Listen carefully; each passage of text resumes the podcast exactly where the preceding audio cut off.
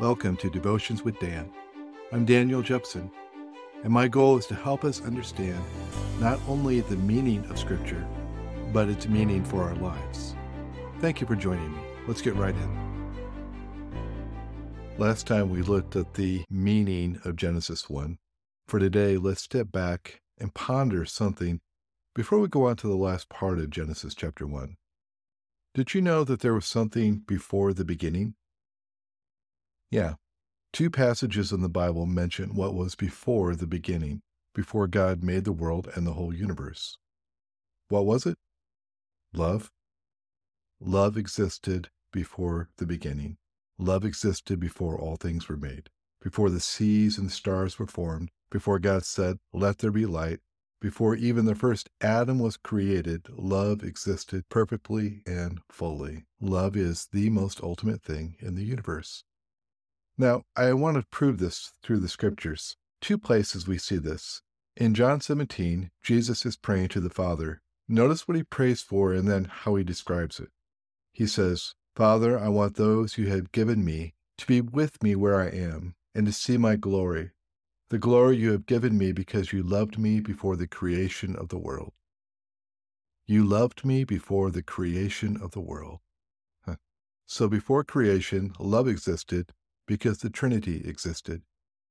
Creation itself, it would seem, is born out of that love. But the love that existed before the creation was not just this inner Trinitarian love, the love of the members of the Trinity for each other.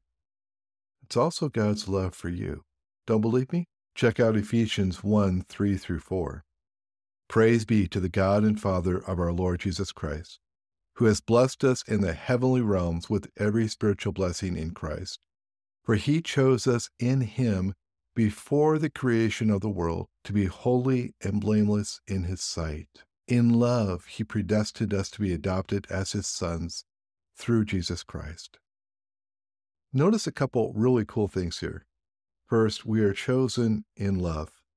Love is the reason for all of it, all that God does in our lives. Second, we're not chosen because we are holy, but so that we would be holy. It says, For he chose us in him before the creation of the world to be holy and blameless before him. Holiness is the result, not the basis of God's love for us. And this is the heart of love. It's not just a feeling, an emotion, something that might change in time. No, it is the settled determination of God to make you perfect and to bless you.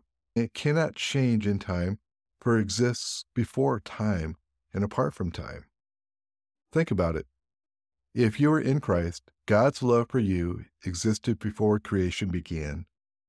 It is a fundamental feature of reality. It is the fundamental feature of your reality.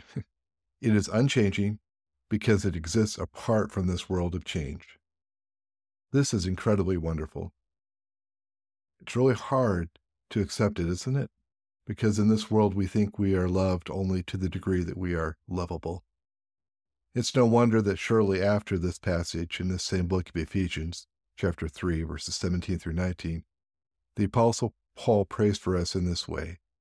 He says, quote, And I pray that you, being rooted and established in love, may have power together with all the saints to grasp how wide and long and high and deep is the love of Christ and to know this love that surpasses knowledge. That is a good prayer for you today. Spend some time praying that you would have the power to grasp the depth and the length and the height and the width of God's love for you through Christ. Ask Him to show you how so many of your fears and sins result from nothing else than the fact that you need to know this love more fully. And then just thank Him Thank Him and accept that you were loved before you were born, before you did right or wrong, before even this world began. This is the fundamental feature of your reality.